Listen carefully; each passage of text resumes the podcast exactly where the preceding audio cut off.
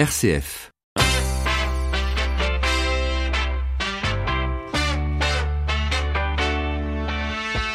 12h30, 13h, ça fait du bien. Melchior Gormand. Bonjour à tous et à toutes, vous allez avoir besoin de vos oreilles aujourd'hui car c'est la fête de la musique. La musique qui peut vous faire du bien, elle est même utilisée comme thérapie, mais qu'est-ce qui techniquement et scientifiquement nous fait vibrer? C'est ce que nous étudierons dans quelques minutes et en direct avec une musicothérapeute. Mais attention, ce soir vos oreilles ne seront pas forcément en forme. Noémie Perrin nous donnera des conseils pour mieux les protéger vers midi 50 dans une bonne idée. En attendant, bienvenue à tous, nous sommes le vendredi 21 juin.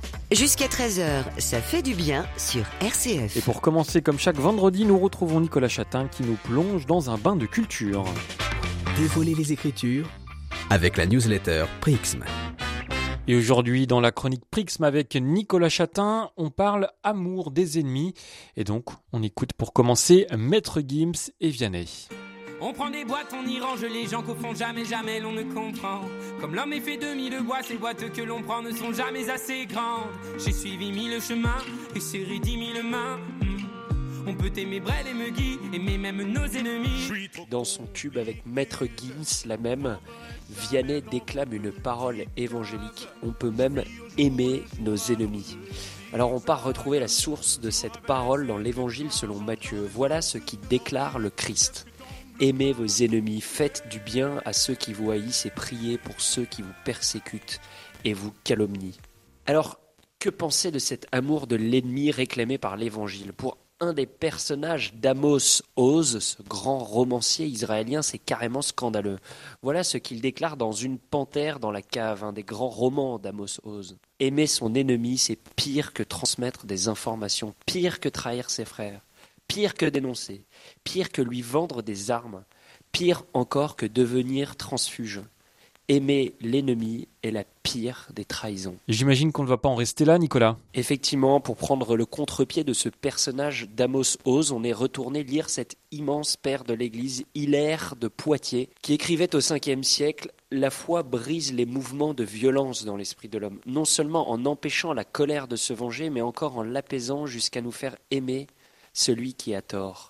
L'amour des ennemis demandé par Jésus est une des plus hautes exigences de l'Évangile. Elle est tellement élevée qu'elle est le signe de la filiation divine. Celui qui parvient à cet amour de l'ennemi est fils de Dieu. Et Jésus qui appelle à cet amour des ennemis a un peu d'autorité sur le sujet puisqu'il le vivra dans sa chair sur la croix. Et pour parler de cet amour des ennemis, pour parler de ce pardon, qui mieux que Anna Arendt pour conclure cette chronique?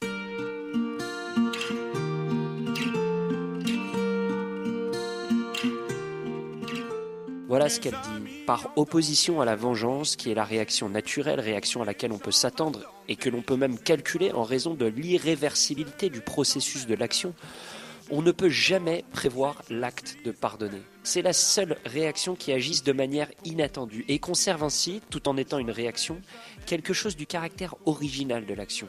En d'autres termes, le pardon est la seule réaction qui ne se borne pas à réagir, mais qui agissent de manière nouvelle et inattendue, non conditionnée par l'acte qu'il a provoqué et qui, par conséquent, libère des conséquences de l'acte à la fois celui qui pardonne et celui qui est pardonné. Merci beaucoup Nicolas Chatin et je vous rappelle que vous pouvez vous inscrire gratuitement à Prixm, P-R-I-X-M. C'est une newsletter gratuite qui chaque dimanche vous présente un texte de la Bible illustré par les tableaux, les films et les musiques des artistes qui l'inspiraient, le tout en 3 minutes et sans publicité. Et pour terminer, on écoute la même Sini Vianney et Maître Gims. On prend des boîtes, on y range les gens qu'au fond jamais, jamais l'on ne comprend. Comme l'homme est fait de mille bois, ces boîtes que l'on prend ne sont jamais assez grandes. J'ai suivi mille chemins et serré dix mille mains. Hmm. On peut aimer Brel et Megui, aimer même nos ennemis. Je suis trop compliqué, je ne rentrerai jamais dans vos petites cases. Vous écoutez RCF, il est midi 35, sortez vos partitions, on se met tout de suite en mode musique. Ça fait du bien, l'invité. Elle fait du bien, elle fait danser et elle fait chanter. La musique à l'honneur aujourd'hui en ce 21 juin. Mais justement, comment fait-elle du bien? Qu'est-ce qui techniquement fait que la musicothérapie est devenue à proprement parler une pratique d'aide et de soins? C'est ce que nous allons étudier. Bonjour Edith Lecourt. Bonjour. Merci d'avoir accepté de répondre à mes questions. Vous êtes euh, psychologue clinicienne, psychanalyste, musicienne et musicothérapeute et vous avez fait paraître un livre, La musicothérapie, euh, publié chez Erol. À quel moment dans l'histoire de la musique, Edith Lecourt, on a commencé à l'utiliser comme thérapie ou en tout cas on s'est rendu compte que la musique pouvait faire du bien? Ah, ça, je pense que ça date de l'Antiquité, des origines, parce que dans toutes les cultures, on a observé et on a utilisé dans les rituels, dans les thérapies, euh, des éléments de la musique, on va dire. Hmm. Pas que la musique, mais des éléments de la musique. Dans la Bible, bien sûr, euh, David euh, a été le premier musicothérapeute. mais ce, qui est, ce qui est plus récent, c'est que ça devienne une spécialité et une profession. Hmm. Et donc ça, c'est beaucoup plus récent et euh, on vient en France, euh, on a un diplôme euh, professionnel à l'université depuis 2011 seulement. Donc c'est assez récent et, c'est quelque chose qui se développe énormément. pour revenir à ce que vous avez dit, on dit que dès l'Antiquité, la musique était utilisée par exemple pour se décharger, se décharger de ses émotions, se défouler. c'est ce qu'on appelle la musique cathartique. Oui. Euh, elle était, oui, alors la musique cathartique, oui, elle, euh, bon, dans les bacchanales, d'ailleurs, dans toutes les manifestations, euh, dans le carnaval, c'est beaucoup utilisé. Euh, donc, euh, dans la, la fête des fous, dans les églises au ah Moyen Âge, c'était aussi ça. Et, et effectivement, le, le, défoulement. Mais il y a plus que le défoulement. Euh, ça a été beaucoup utilisé dès les, dès les origines par sur euh, pour l'angoisse, euh, la dépression, et à l'autre bout, pour des gens très très agités, que euh, la musique devait calmer. Donc euh, mm. ça, ça fait euh, un peu des extrêmes, si vous voulez. Et, si on s'intéresse, Edith Lecourt, à la musique en France, enfin en tout cas la, musicothérapie française, assez rapidement, elle a été citée dans un cadre totalement psychiatrique. C'est d'ailleurs le fondateur de la psychiatrie française, Philippe Pinel, qui avait alors parlé de la pratique d'un instrument qui pouvait faire du bien. Oui, oui. Alors effectivement, effectivement, c'est peu connu, mais dès, le, dès les années 1830, par là, euh, et dès 1801 pour Philippe Pinel, qui avait cité la musique dans sa thèse, euh, parmi, dans le, le, le programme révolutionnaire finalement qu'il proposait par rapport au fou, euh, c'était pas seulement, c'était la pratique et l'écoute, les deux. Et la pratique pas seulement euh, instrumentale mais aussi vocale puisque on, on crée des, des, chorales spéciales dans les hôpitaux à l'époque également. Hmm. Des fanfares et des chorales, très précisément. Alors comment techniquement, même scientifiquement, même si c'est peut-être un peu compliqué à dire, est-ce qu'une musique peut faire du bien? Est-ce que ça dépend des accords, de la tonalité, de l'instrument utilisé? Eh bien tout ça, et, et plus, hein. euh, du rythme. Euh, l'intérêt, c'est qu'effectivement, toutes les composantes de la musique, finalement, ont une action. Et euh, ben, combinées entre elles, ça donne de multiples actions et ça montre la complexité de l'utilisation dans ce cadre-là, mais aussi la richesse. Et puis aussi que toutes les musiques de toutes les cultures sont, sont utilisables. Il euh, n'y a pas une musique thérapeutique euh, plus qu'une autre, vraiment. Et dans quel contexte on l'utilise, la musique euh, Enfin, en tout cas pour la musicothérapie, est-ce qu'il y a un contexte particulier? Ça, ça vaut la peine de le préciser. La musicothérapie, c'est quand même un cadre très particulier. C'est un cadre de thérapie, donc euh, on accueille des gens qui souffrent, qui cherchent effectivement une solution, euh, qui ont des difficultés. Et donc c'est une relation la musicothérapie. C'est pas la musique toute seule. Euh, c'est pas une potion euh, magique euh, ni un médicament. C'est vraiment euh, la relation autour du sonore et de la musique. Du sonore parce que c'est c'est vraiment la spécificité d'utiliser euh, le domaine du sonore et du non verbal. Et euh, du sonore non verbal qui est la musique. Et donc, euh, à partir du, du bruit, des réactions au bruit, euh, jusqu'à la grande musique, bien entendu, euh, tout est utilisable euh, et on l'utilise. Et on l'utilise de deux façons. Donc la façon active, c'est-à-dire qu'on propose à la personne ou aux personnes, ça se fait beaucoup en groupe, euh, de, de pratiquer sur des petits instruments, sur des, des objets sonores, sur, euh, sur le corps même, parce que le corps, il y a des percussions, il y a la voix, on peut faire plein de choses. Donc, euh, de pratiquer quelque chose et euh, également sous la forme de l'écoute. Et c'est souvent on combine les deux, Mm. c'est-à-dire dans, dans les séances, voilà, en fonction de, de ce qui se passe.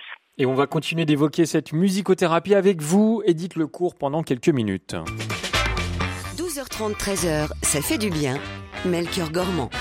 Alors on n'a pas tous euh, les mêmes oreilles et pour preuve, certains ont ce qu'on appelle une oreille absolue qui est totalement euh, différente de l'oreille relative. En fait, les fausses notes ne font pas du tout du bien pour euh, les personnes qui ont une oreille absolue, Edith Lecourt.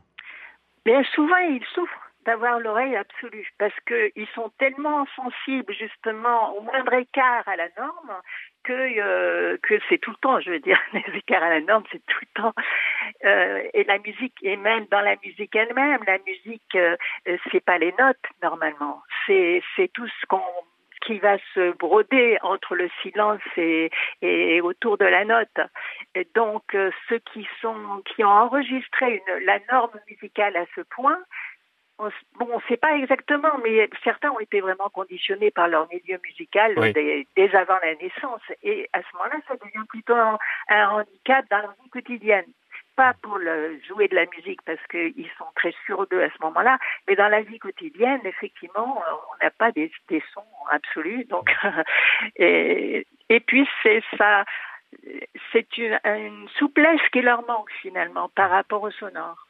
La musicothérapie, c'est le livre que vous avez publié aux éditions Erol, Edith Lecourt. On se rend compte qu'en fonction de notre humeur, on peut écouter euh, des styles de musique totalement différents. Par exemple, du rock pour se motiver le matin, euh, du piano pour travailler, de la musique calme pour séduire.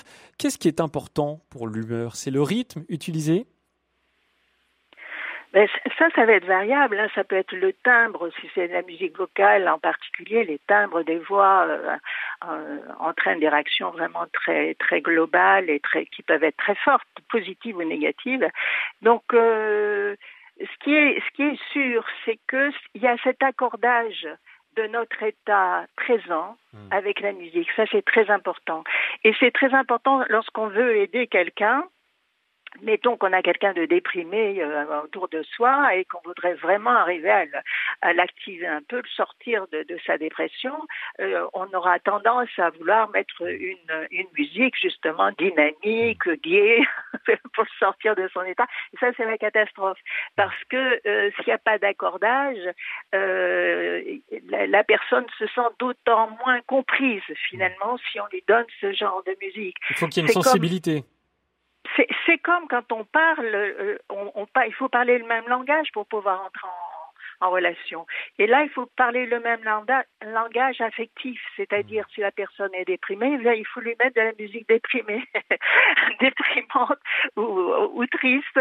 euh, pour, pour faire le contact. Une fois le- que le contact est fait, à ce moment-là, on peut développer, amener vers autre chose. Mais le contact avec la musique doit se faire sur l'état présent pour que pour des personnes qui qui sont pas exercées, qui qui ne sont pas des musiciens, euh, c'est vraiment ça qui est important. Edith Lecourt, dans, dans votre livre, vous avez euh, lié un cahier d'exercices. Alors, nos auditeurs, je le sais, sont friands euh, d'exercices à faire chez eux. Qu'est-ce qu'on peut leur proposer en ce vendredi 21 juin, fête de la musique Euh, Peut-être déjà analyser les musiques ou chansons euh, qu'on aime? Alors moi, je trouve que c'est très intéressant de de faire son histoire sonore et musicale. Je dis sonore et musicale parce que le, son, euh, nos réactions au son conditionnent aussi euh, notre réaction à la musique.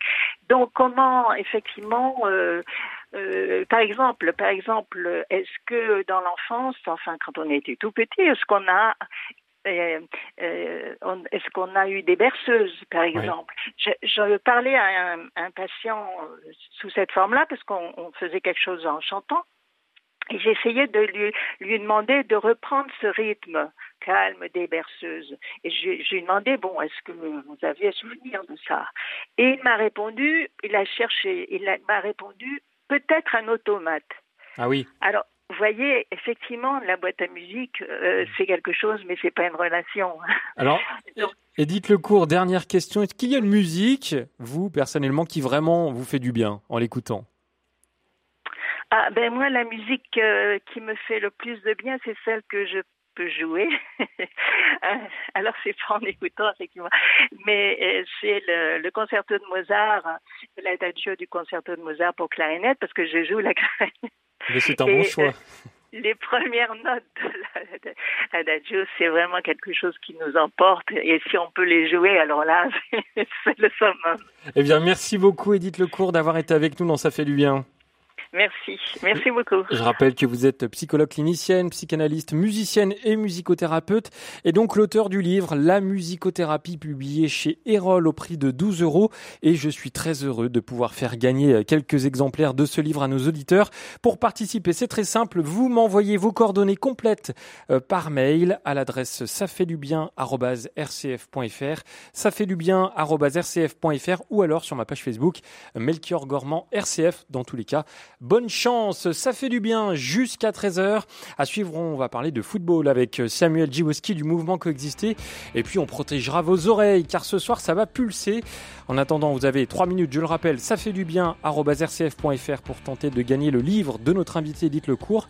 Et pour vous, vous motiver, voici une bonne musique signée Jean-Jacques Goldman sur RCF.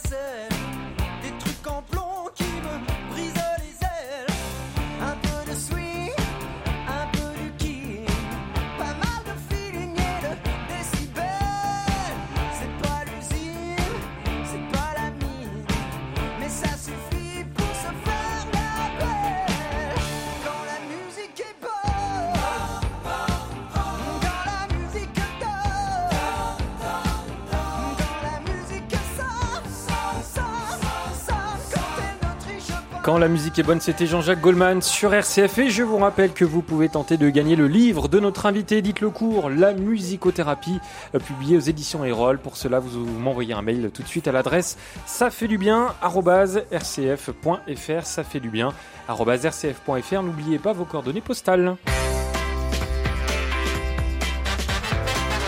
Ça fait du bien. Jusqu'à 13h sur RCF, Melchior Gormand. Midi 49, ça fait du bien d'en parler avec Samuel Dziwoski du mouvement Coexister qui souhaitait mercredi dernier nous parler de football, mais pas que. Et oui, pas que du foot, parce que la Coupe de monde féminine de football bat son plein et comme prévu, cette compétition, bien au-delà du seul enjeu sportif, devient le miroir de l'égalité dans nos sociétés. D'abord, dans le cas où vous n'auriez pas pu suivre ces deux premières semaines de Coupe du Monde, comme espéré, la France termine première de sa phase de poule et commencera dimanche soir les matchs à élimination directe, c'est-à-dire les huitièmes, puis les quarts, les demi, et enfin peut-être la finale. L'accession donc à ces huitièmes de finale, comme dans toutes les Coupes du Monde, commence une ultime période de match qu'il faut impérativement gagner car aucun match ne peut se solder par un nul. On appelle ça les matchs coup près. Si l'on sait que nos joueuses bleues joueront ce dimanche à 21h, notez bien, on ne sait pas encore contre qui. En revanche, si elles passent ce tour, elles devraient rencontrer derrière la meilleure sélection du monde, les américaines, en quart de finale le vendredi suivant. Une affiche qui promet d'être magnifique. Pour les amateurs et amatrices, il faut saluer le quotidien L'équipe qui joue pleinement son rôle en publiant chaque jour les conclusions et observations de ce championnat pourtant décrié. Et c'est de ce dédain dont j'aimerais parler à Hier, TF1 a réalisé un sujet au 13h dont le sexisme n'avait d'égal que le ridicule en évoquant les doigts délicats des joueuses, faisant rêver à certains d'être un ballon pour être pris entre de bonnes mains douces et féminines. Ici encore, les femmes, quoique joueuses de foot, résumées à leur corps. Quelques jours plus tôt, des commentateurs se plaignaient que les matchs soient trop lents et moins intéressants d'un point de vue sportif. Justement, je me suis rendu sur le site de la FIFA, la Fédération internationale de football, où j'ai consulté un rapport public sur les statistiques sportives et athlétiques des joueurs et joueuses professionnelles de foot dans le monde entier. On y découvre que les femmes courent aussi longtemps que les hommes, qu'elles font moins de fautes, qu'elles jouent plus tactiquement en respectant davantage les règles. On y confirme aussi que les, hommes courent plus vite et tapent plus fort. Mais attention, on n'imagine pas à quel point joue cette différence. En pointe, les hommes courent à 12,5 km heure en parcourant 500 mètres à cette vitesse pendant un match entier. Les femmes, elles, elles courent à 11,4 km heure parcourant 300 mètres à cette vitesse. Qui peut prétendre voir la différence entre ces deux réalités à l'œil nu? Oui, les physiques ne sont pas les mêmes, mais le spectacle est identique ou au moins comparable. En conclusion, pour illustrer cette différence de traitement et d'engouement, j'étais ce week-end à Lyon, où je jouais au foot avec des copains. Par hasard, nous tombons sur notre terrain sur Ada Egerberg en train de s'entraîner, c'est-à-dire la meilleure joueuse du monde, l'actuelle Ballon d'Or, cinq fois de suite championne de France avec l'Olympique lyonnais. Sa présence n'a pas suscité un centième de l'émotion qu'aurait suscité son homologue masculin, Lionel Messi ou Cristiano Ronaldo. Alors ce matin, oui, je rêve d'un monde où à talent égal, hommes et femmes seront être reconnus pour leur art. Voilà, c'était Samuel Djibouski du mouvement Coexister sur RCF. Je vous rappelle que vous pouvez tenter de gagner le livre de notre invité Edith Lecourt, La musicothérapie, publié chez Erol. Pour cela, vous envoyez un mail avec vos coordonnées à l'adresse ça fait du bien rcf.fr. RCF, la bonne idée. Jouer guitare, raisonner musette. Ce soir, vous le savez, c'est la fête de la musique, 37e édition. Bonjour Noémie Perrin. Bonjour Melchior. Alors la musique c'est bien, mais ce n'est pas une raison pour nous casser les oreilles. Oui, car la fête de la musique, ça peut être ça. Mais aussi ça. Et enfin, ça peut donner ça. Ah oui, là ça pique les oreilles. On dirait des grillons ou une cocotte minute, voire même un TGV qui passe dans la tête, Noémie. Et oui, et entendre ce genre de bruit, c'est le signe des acouphènes, ces bourdonnements qui surviennent après une exposition sonore trop forte, une véritable gêne, sinon une torture, quand ils s'installent de façon permanente. Et si et s'ils sont en nette augmentation chez les 15-24 ans, il faut dire que le début de l'été avec ses fêtes et ses concerts, c'est autant de risques. Écoutez Sébastien Leroy, porte-parole de l'association JNA, Journée nationale de l'audition, qui relance sa cinquième campagne de prévention. Autant quand il y a des organisateurs, euh, il y a une obligation de veiller au niveau sonore sur les espaces. Là, on est dans la rue. Il y a, il y a cet espace de liberté, de partage, de joie hein, ensemble qui font que euh, on va pas forcément penser à faire attention à ses oreilles et notamment aux oreilles des bambins qui sont parfois dans les landaux à côté euh, des enceintes. Mais avouez Noémie que c'est quand même difficile de rester cloîtré au fond d'une cave pendant tout l'été.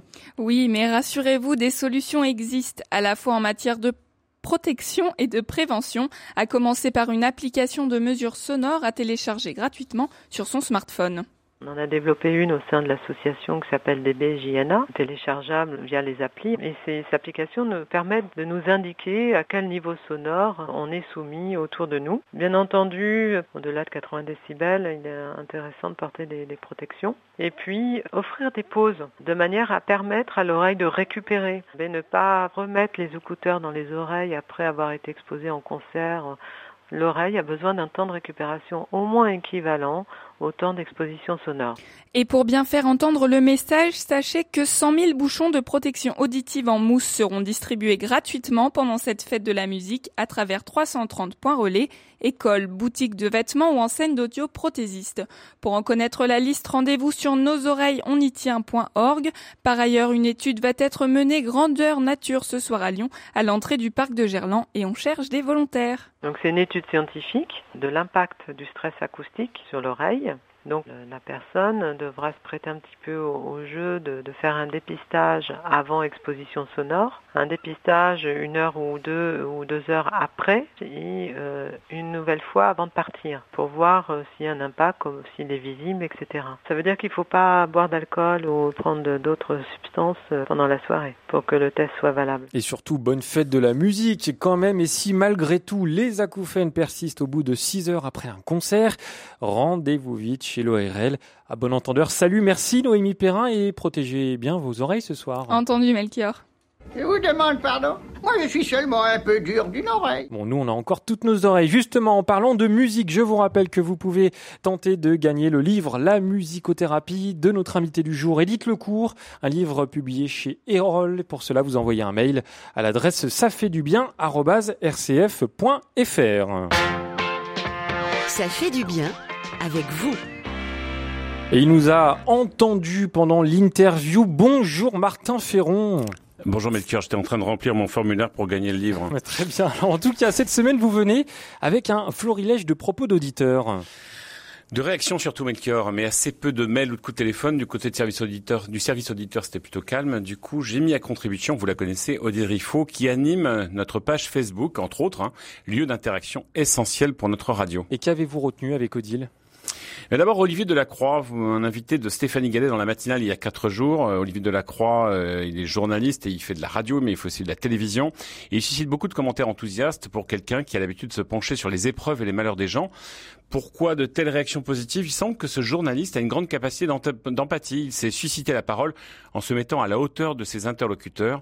Les internautes saluent en effet sa délicatesse et son humanité, un positionnement intéressant, Melchior, à l'heure où on critique tant les journalistes. Et ce retour dit quelque chose à la fois de nos auditeurs, mais aussi et surtout de nos programmes et de ceux qui le font. Alors, un autre grand invité avec Stéphanie Gallet qui a marqué récemment les auditeurs, Martin. Oui, plus de 250 partages pour le témoignage de Amande Amande Marty, qui est une héroïne du film Et je choisis de vivre, qui était dans la matinale le 5 juin aussi avec Stéphanie. Amande Marty, c'est cette femme qui a perdu un bébé euh, dans la vie réelle et qui, dans le film, parcourt un itinéraire à la rencontre de personnes qui ont vécu le même drame. C'est un parcours consolateur, réparateur dans une des plus dou- douloureuses épreuves de la vie. Et il est marquant, Melchior, de voir qu'aborder les épreuves dans la vie et sur RCF, c'est parfois proposer une parole vraie et une parole qui rassemble. Les auditeurs vous interpellent également pour d'autres choses, Martin. Ben oui, le 13 juin, dans le temps de le dire, Antoine Bélier consacrait son émission aux retraites en famille et en couple. Une émission très appréciée, mais alors certains auditeurs nous ont posé la question, que faites-vous des célibataires? Il est évident que la question est tout aussi intéressante et importante pour ceux qui ne vivent pas cette réalité du couple. Et en été, nombreux sont ceux qui ressentent plus cruellement la solitude. Et alors, que peut-on leur dire? Eh bien, que nous allons de ce pas en parler avec Antoine pour y consacrer une émission. En France, Melchior, on compte pas moins de 8 millions de célibataires adultes. Je vous demande pas, vous, ce qu'il en est pour votre situation personnelle.